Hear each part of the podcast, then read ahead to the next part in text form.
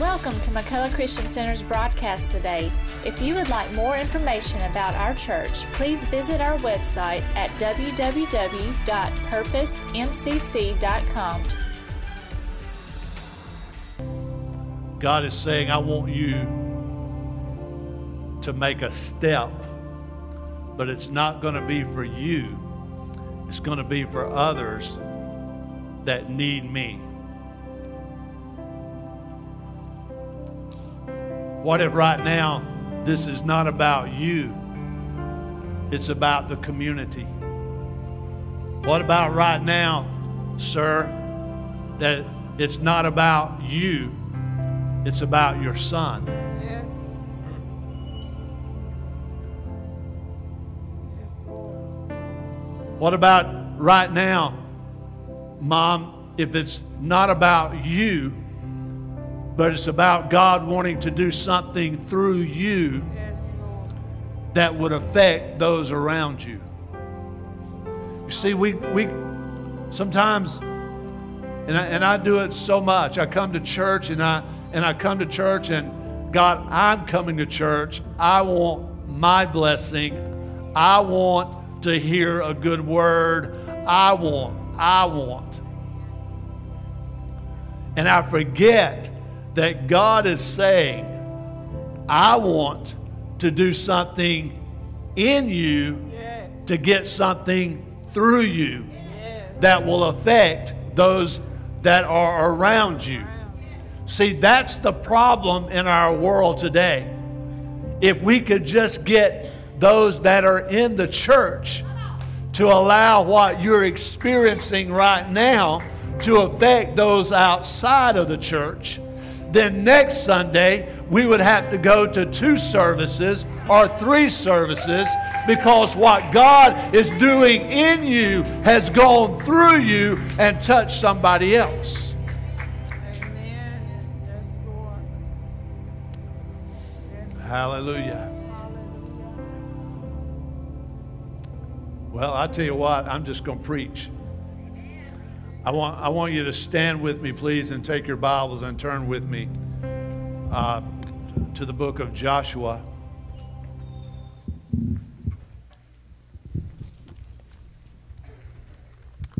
Book of Joshua.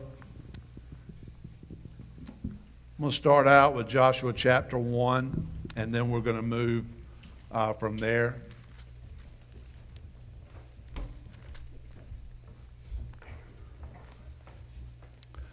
I want to read this morning because I feel Holy Spirit directing me in a way that I wasn't expecting to go.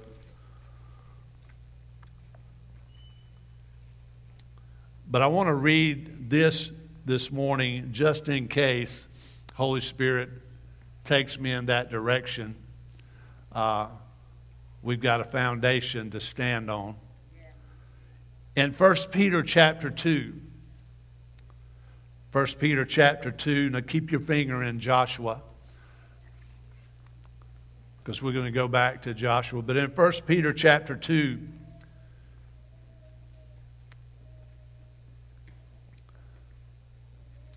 I want us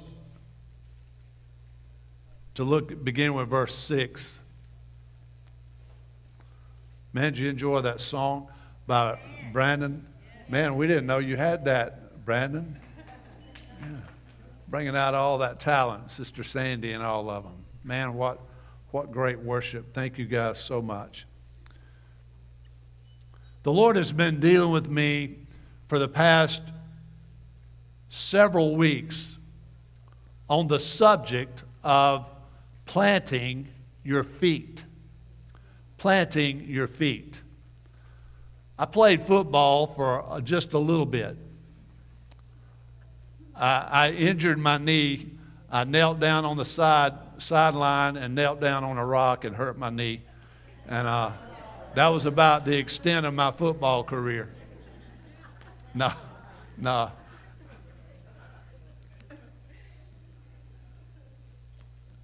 But, but what little time I played football, all one hundred forty-three pounds of me until I graduated, which is a tribute to my wife. She fattened me up. But when I graduated, I weighed one hundred forty-three pounds. I was lean, mean, fighting machine. No. No. But I was one hundred forty-three pounds. And I played football, and the position that I played when I played football was right tackle.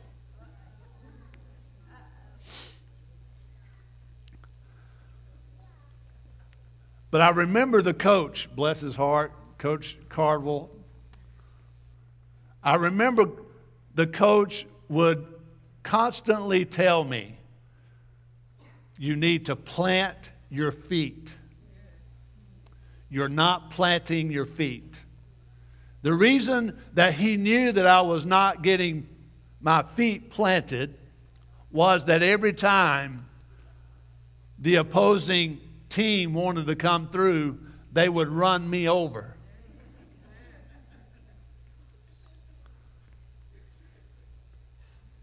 And so the Lord has been dealing with me on this topic, plant your feet. Now in First Peter chapter two, beginning with verse six, wherefore also it is contained in the Scripture, behold, I lay in Zion a chief cornerstone, elect, precious, and he that believeth on him shall not be confounded. Unto you therefore which believe, he is precious. But unto them which be disobedient, the stone which the builders disallowed or rejected, the same has been made the head of the corner. And a stone of stumbling, and a rock of offense, even to them which stumble at the word, being disobedient, whereunto also they were appointed.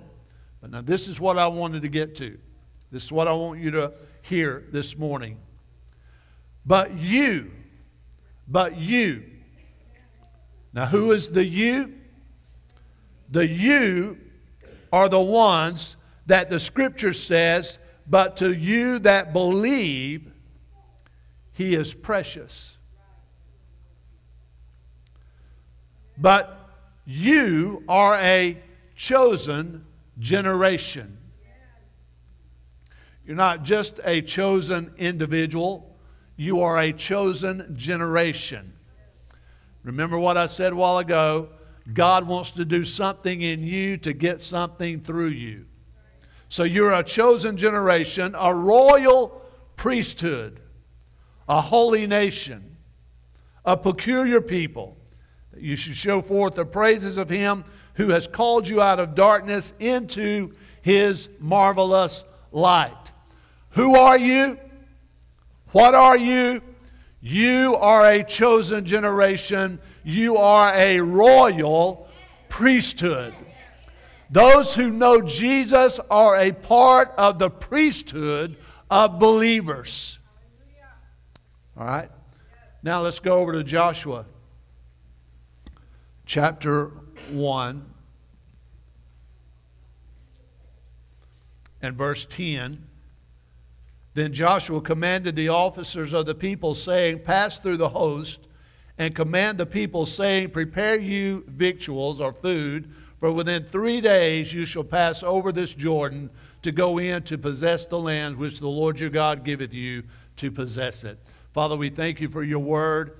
We, let, we pray that your word will go forth today and touch the hearts of your people in Jesus' name, that they would be changed by your word and by your power. Amen. Amen. Thank you so much for standing. Thank God for the power of his word. There's been much rain this week. Every time I see it rain, as I saw it do several times this week, I thank God that that's the way his word is. Amen. As the rain comes down from heaven and the snow and waters the earth thereof and causes it to bring forth and bud, God said, so shall my word be that goes forth out of my mouth. It shall not return unto me void, but it will accomplish that thing that I sent it to, to accomplish. Amen. That is the power of the word of God. So I want to draw your attention this morning, because I believe that my assignment today from Holy Spirit is to get you to understand the power of planting your feet. The Bible uh, says here that we were just talking about, or just read the scriptures in the book of Joshua. The children of Israel have come uh, down to the river Jordan. Uh, as a matter of fact, this is their second time that they've been where they are now.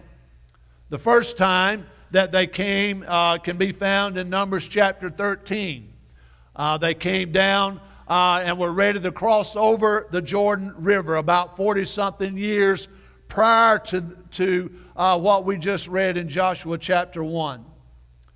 About forty years earlier, they were in this same position, same place. God said, I'm going to take you into a land that flows with milk and honey. They had sent out the spies. The spies, twelve spies, came back. They came back and gave the report to Moses.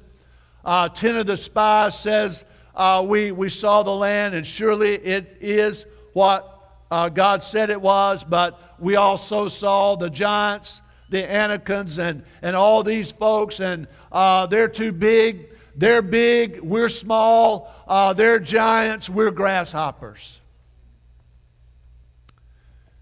So you know the story. They went back and forth there. Caleb and Joshua were the only two out of that group that believed the word of God, that believed that they could uh, possess the land. So to make a long story short, through their unbelief and their disbelief, they were turned back into the wilderness, and they went and wandered in the wilderness for year after year after year. The Bible says until all those, all that group died out. Last Wednesday night, a couple of weeks ago, we talked about the attitude, your attitude in your wilderness. And we talked about you've got to have a, a certain attitude when you go through the wilderness. All of us are going to go through the wilderness. We're all going to experience wilderness times in our lives. The thing about understanding that is that when I walk through the wilderness, I've got to understand and know that, that just because I'm in a wilderness doesn't mean that God has forsaken me. You see what happened to the children of Israel prior to Joshua chapter one is, they, is that they, they had in their mind that this land that flows with milk and honey is going to be handed to me, and I'm not going to have to go through anything before I get to it. And so as they got in the wilderness, they began to grumble and complain and and and uh, backbite and, and fuss and all of that. And, and they wound up, God had to judge them because of their unbelief in the wilderness. They grumbled because they had no water, and, and God brought water out of a rock. Uh, they, they grumbled because they had no food, and God sent manna uh, day after day after day. He would give manna to them, and they would eat of the manna. But we see over and over and over again that they, they murmured and they complained and they, they fussed, that would to God that we were back in Egypt. Because we're having to go through these struggles and trials. But what they didn't realize was that, listen, it is through your wilderness that God is preparing you to be able to sustain yourself in your promised land. That is what's wrong in our culture today, is everybody wants a handout. And this work ethic is a thing of the past. But what people don't realize is that when you give somebody something over and over and over again, they will drift into this thing that they will not be able to sustain themselves because they're always needing to take in more and more and more. So the children of Israel are now back at the Jordan River. And the Jordan River is, is a uh, representation or a picture of a boundary. It is something that they had to cross in order to get in to their land of promise. Under normal conditions, the Jordan River is said to be about one hundred feet wide and very shallow. But the Bible says, and you can read it in the book of Joshua, that this was during the springtime. And during the springtime, the snow was melting and all that. The floodwaters were there. And the Jordan River, according to uh, historians and, and theologians, uh, according to what they say, the Jordan River at the time that the children of Israel were, cross, were going to cross it was over a mile wide. And it was a raging torrent of floodwaters. But it was that boundary that they had to cross in order to get to the promised land. And ladies and gentlemen, there are people that are sitting here today or are listening to me this morning that there are boundaries that have been set before you.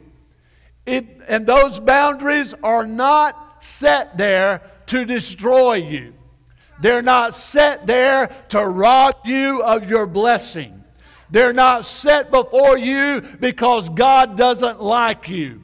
They're not set before you because God has got it out for you.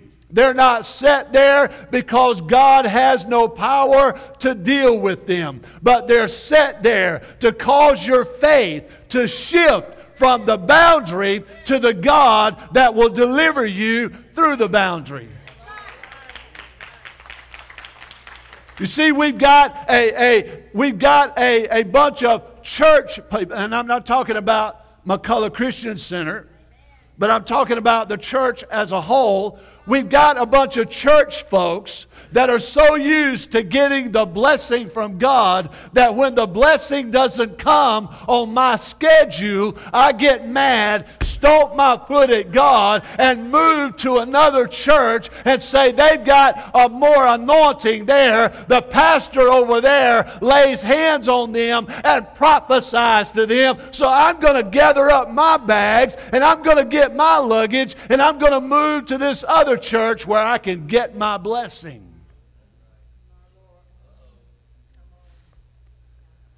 So what has happened is we get a bunch of anemic, anemic Christians that are spoiled. Don't worry, I'm not going to stay here. I'm, I'm just moving through this.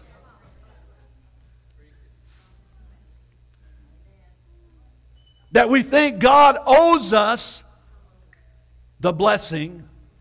We think that, that God has got to shut everything in heaven down just to give me mine. That is, y'all better smile. I'm going to come down on the floor if you don't start smiling. You see, and that's what produces this idea that I'm going to church, I am going to get my, I'm going to revival tonight because I want a word from God. I'm going to get mine. I, I, I don't care about my neighbor that's on his way to hell. I just want to get me a blessing today. I, I don't, I'm not worried about my neighbor that's sitting beside me that needs Jesus desperately. I just want to get my blessing.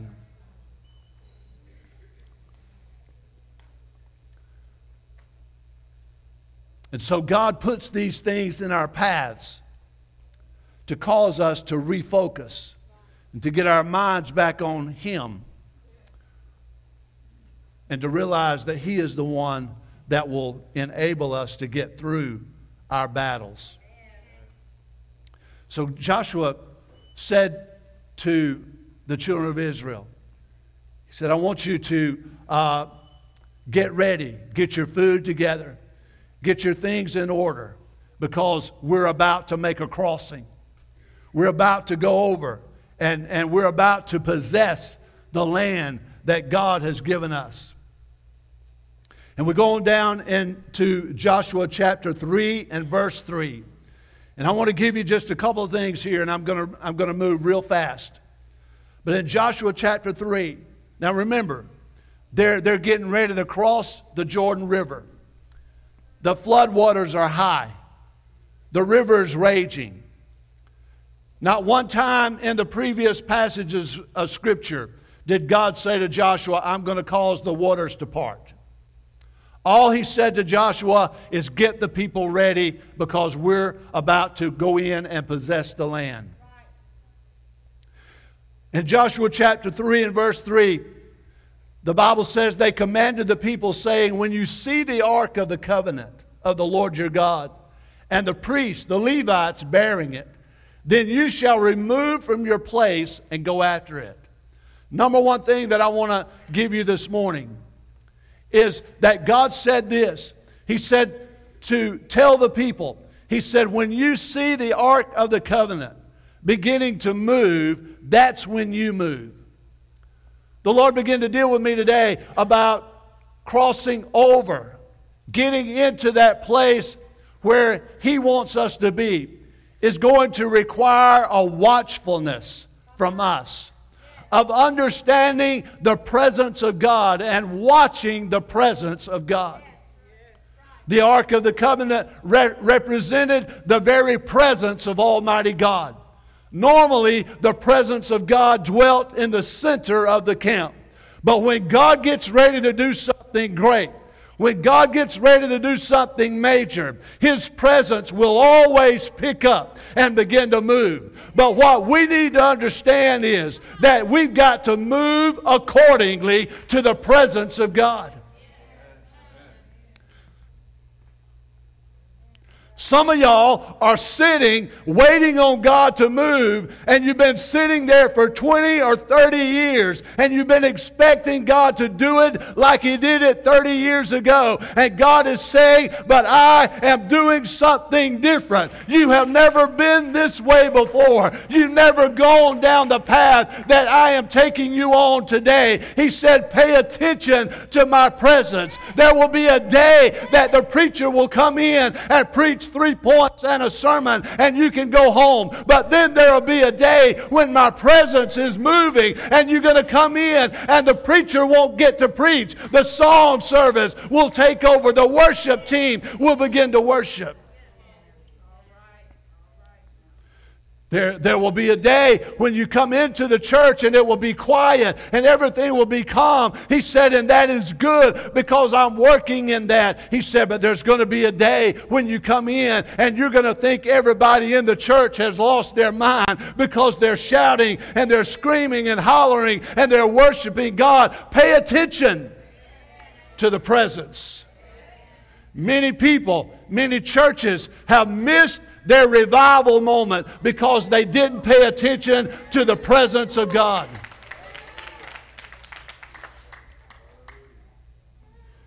You see, and, and, and that's, that's backed up in that passage of Scripture, because God told uh, the, the people, He said, I'm going to put the priest with the ark out here, and I want you to stay. Some said it was, it was six or seven, eight hundred yards or a mile from the Ark of the Covenant to the people. It was done like that because God said, I am going to be moving. I am going to be leading. My presence is going to be with that ark. You need to stand back far enough that you can see it when it moves. So we've got to watch. McCullough, I want to tell you this morning That, that there is a spirit of revival in the house. Listen, wait, wait. The enemy will do everything he can to quench or to shut down that spirit of revival. He cannot, listen, he cannot bring demons of hell from the outside to do anything. But if you're not careful, he will allow a person on the inside to begin to say something or begin to lose the presence of God, get their minds off on themselves to try to stop what he's doing. You got to watch the presence. The presence of God, the Ark of the Covenant, meant that when it was moving, God was moving in the camp. The enemies of Israel feared the ark. Why? Because it represented everything God was to the nation of Israel.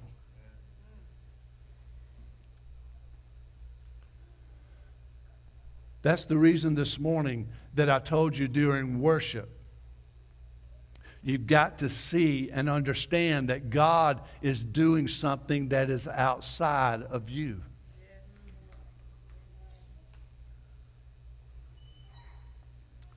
Perhaps God brought you here today to put something in you that you don't even know he's doing it.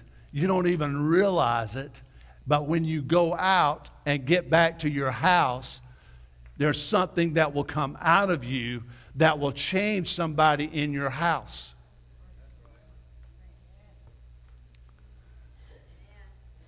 I hope you're downloading this, because this is good word today. So watch. Holy Spirit spoke to me this morning. He said, you will have to move from where you are in order for God to move what separates you from his blessing. In other words, the children of Israel had to move when they saw the ark moving, or they would have never experienced the blessing of the Jordan River being parted. You've got to understand that so many times we, we get surrounded with people, or we're surrounded with a culture of people that doesn't understand what God wants to do in my life. And because they don't understand what God wants to do in my life, they don't understand why I do certain things.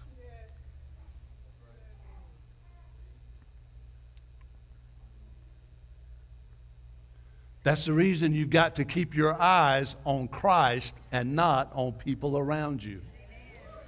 Listen, in Matthew chapter sixteen, along about verse twenty-four, Jesus had said previous to that, he said, I've got to go to Jerusalem.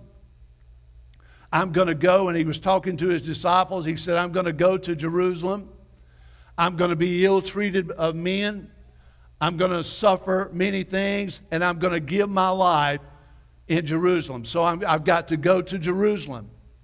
Peter, the good, the good uh, intention Peter, spoke up and said to him, uh, not so, Lord. You don't need to go to Jerusalem. Uh, as a matter of fact, uh, we can't let you do that. You don't need to do that. You need to stay with us. The bottom line is that Peter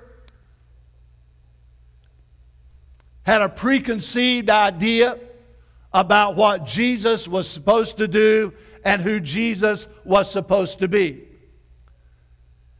Peter thought that if he goes to Jerusalem, they're going to kill him. But Jesus, the Bible says, that Jesus rebuked Peter, even to the point where he said, get thee behind me, Satan. He looked at Peter and he said this. He said, Peter, you don't understand. For if a man will come after me, he must deny himself and take up his cross and follow me. In other words, what Jesus was saying to Peter is this: I'm giving you an example that if you're going to come after me, you got to do it like I'm doing. You cannot take up your cross without denying yourself. That's the reason that the proclamation of the gospel sounds so good to people, but when they have to live it out, it's different. Because God calls us, let me put it like this. In the kingdom of God, if you want to live, you got to die. In the kingdom of God, if you want to be rich, you got to become poor. In the kingdom of God, if you want to be up here, you got to get down here. You see, the kingdom of God goes against all the thinking, the ideas of the world.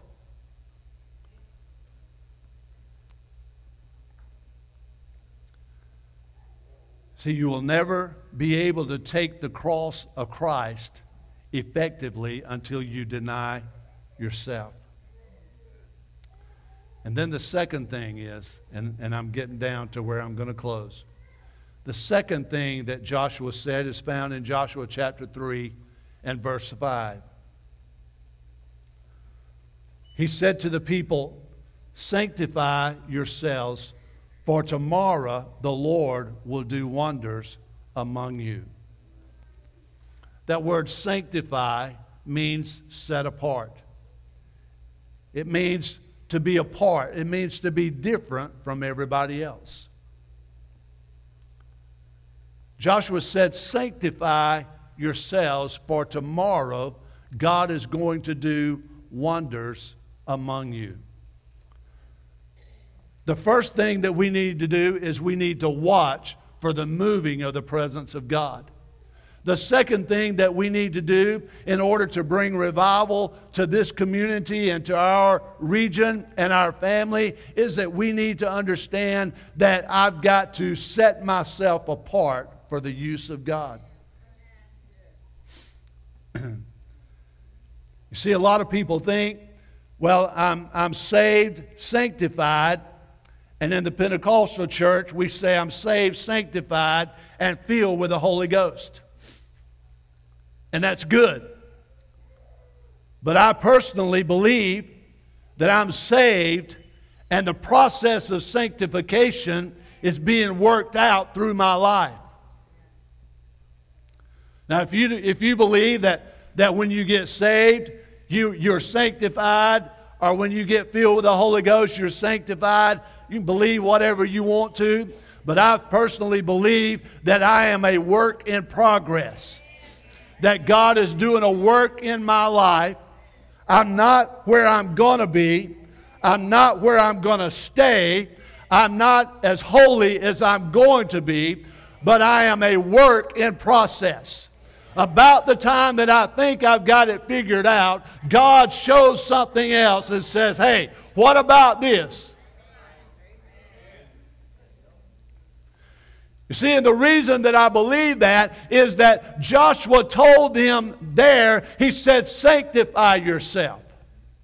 But just a few days later, there was a man named Achan that undoubtedly he didn't sanctify himself back there when Joshua told him to, or he lost his sanctification, because the Bible says that he looked into the rubble of, of Jericho and saw some garments and some gold and silver, and he took it and hid it under the tent in his house, under his tent floor.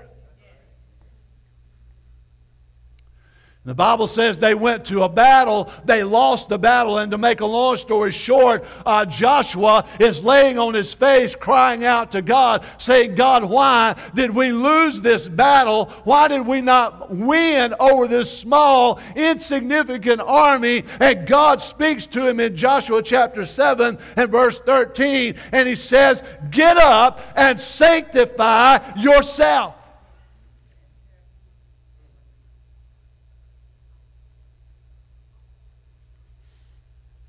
Get up and sanctify yourselves, because you cannot stand before your enemies, because there's a sin that has been hidden that is in the camp. Listen, every day of your life, ladies and gentlemen, you need to realize that you need to come to the throne of God and ask God to wash you and purify you and cleanse you. Just because you were saved twenty years ago doesn't mean that you don't grow. You need to grow every day. Every living thing that God creates is created to grow.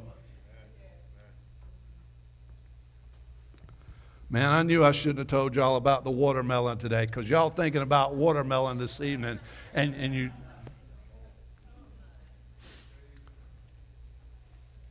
Sanctification.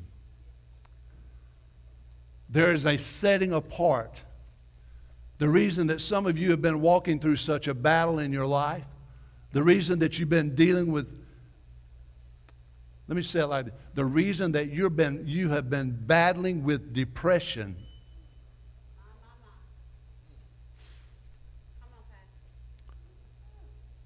is that the enemy is trying to shut you down. The reason that you've been struggling and, and, and battling in every area of your life, you got to realize this morning that God is saying, I want to get you to a place where you will give yourself to me and let me bring healing in your life. Sanctify yourself, because the land that flows with milk and honey is just the other side. But what you're holding on to now won't work in the place that God wants to take you. And here's the last thing that I want to talk to you about this morning, and I'm going to close and we're going to have baptism.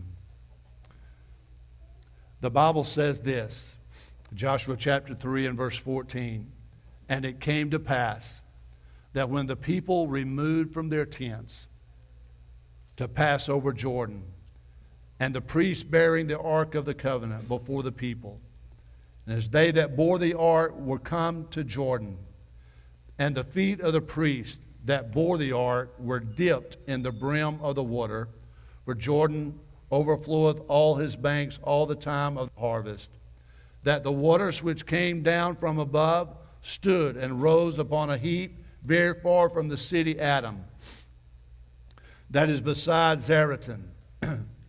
And those that came down toward the sea of the plain, even the salt sea, failed and were cut off. So what he was saying was, the city of Adam was about twenty miles from where they were. God stopped the water. It backed up all the way into this city.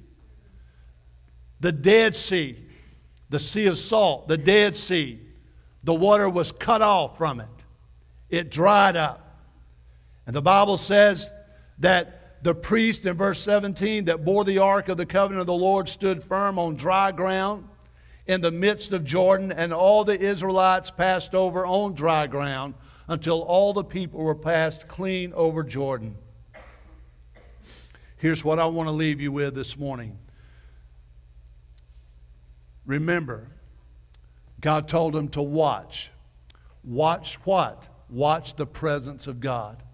Watch the movement of the Ark of the Covenant. The priests were bearing the Ark of the Covenant. They were the ones that were carrying the very presence of God. God said, watch them. God spoke to all of them and said, sanctify yourselves. Get rid of things that have been holding you back. Get rid of things, ideas, opinions, attitudes, all these things. Get rid of those things, because you're about to make a transition. You're about to move into a place that I've told you was coming. You're about to move into a blessing that I've been telling you that was going to come. You're about to move into that place that I told you my glory was going to be poured out. Understand? You're about to move into a place. You've been used to manna coming down from heaven every day. But you're about to move into a place where the manna is going to stop. And you're going to have to, you're going to be tilling the ground. You're, you, listen, you've been used to seeing water come out of the rock, but now you're about to transition into a place uh, that, that streams of water are going to be flowing all around you. But in order to experience that and not let the blessing of that become your God, He said you got to watch the presence and you got to sanctify yourselves. Just a side note there. The devil didn't destroy the nation of Israel. The devil didn't bring the nation of Israel into bondage again after this. Why did they go back into bondage? Because they let the very place that God took them in, the land that flowed with milk and honey, it became their God.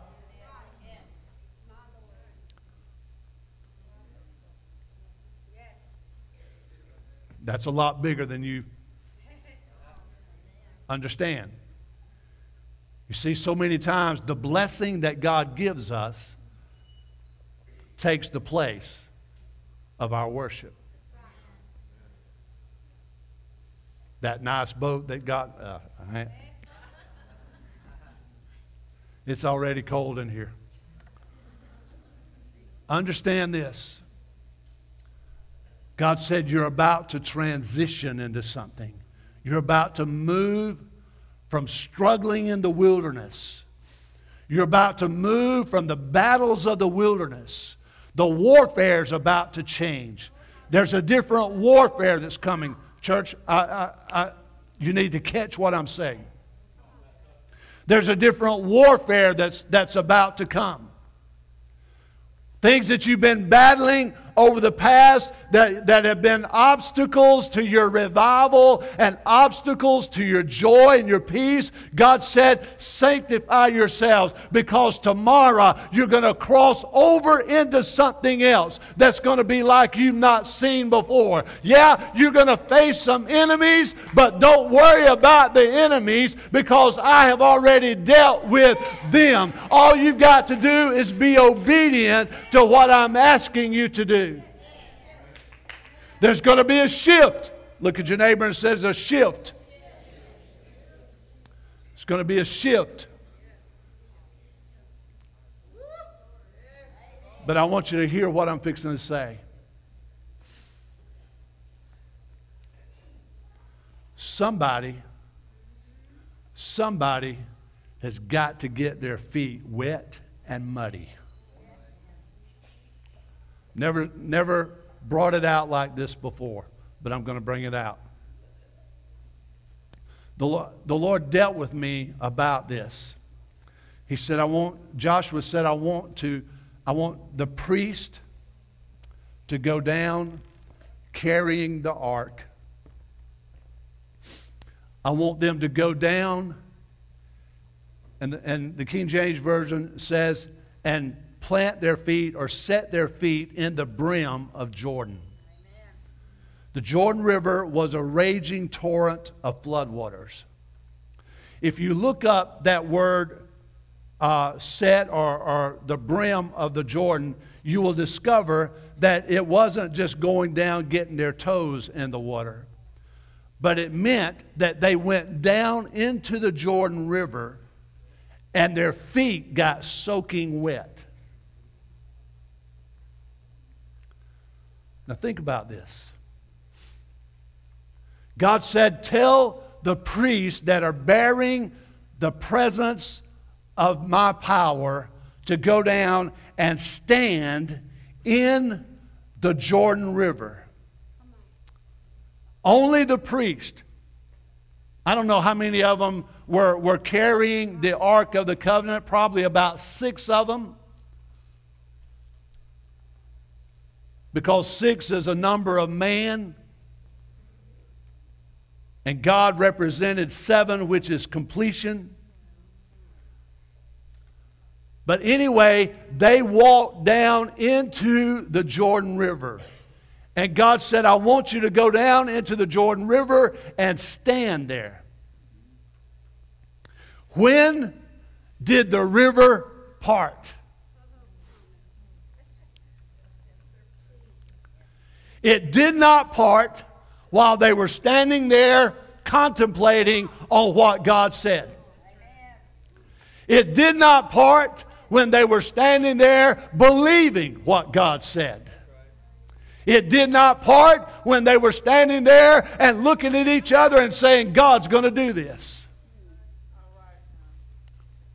The river did not part until the priests that were carrying the presence of God did what God said and walked down into the river Jordan.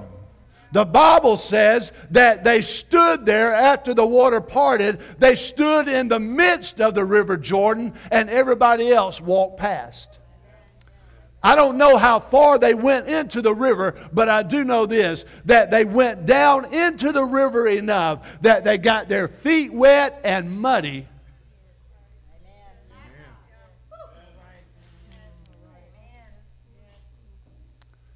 Everybody else walked across on dry land. Think about this. Everybody else. Nobody, nobody got their tennis shoes wet. Nobody got their white Nikes muddy. Everybody else just walked right on across the Jordan River. Never got a piece of mud on their shoes. Never got any mud quenching up between their toes.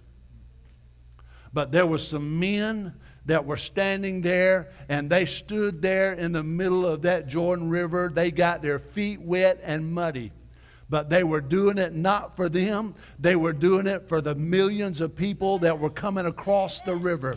Listen, ladies and gentlemen, you need to hear this today. I, I've never looked at it like this before, but God is saying today, uh, I believe to some people here this morning, I want you to get your feet wet. I want you to get your feet muddy. I want you to go down and stand in the middle of the Jordan River and just stand there because you are making the way for somebody else. Mom and Daddy, you've tried to keep your feet out of the water. You've tried to do it all pretty and all that, but God is saying today, it is time to get down in the water, get your feet wet, get your feet muddy, and recognize that it's not about you, but it's about your children. It's about your family that's coming in behind you, that God said, I want to redeem them.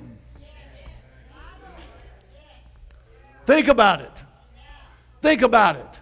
Revival has never started because thousands and thousands of people came together in one mind and one accord. Revival has always started because somebody, one or two or three or four people got together and walked in obedience to God and did something out of the ordinary. Think about this. There were five hundred people, the Bible says over five hundred people that saw Jesus when he resurrected. They watched him, they heard him, they listened to him, they, they, they, let, they, they were there in his presence while he was ministering. Over five hundred people in First Corinthians, I think, fifteen. They watched him. But there was only one hundred twenty that went into the upper room. Can I ask you, where were the other three hundred eighty? Right. Come on. Yes.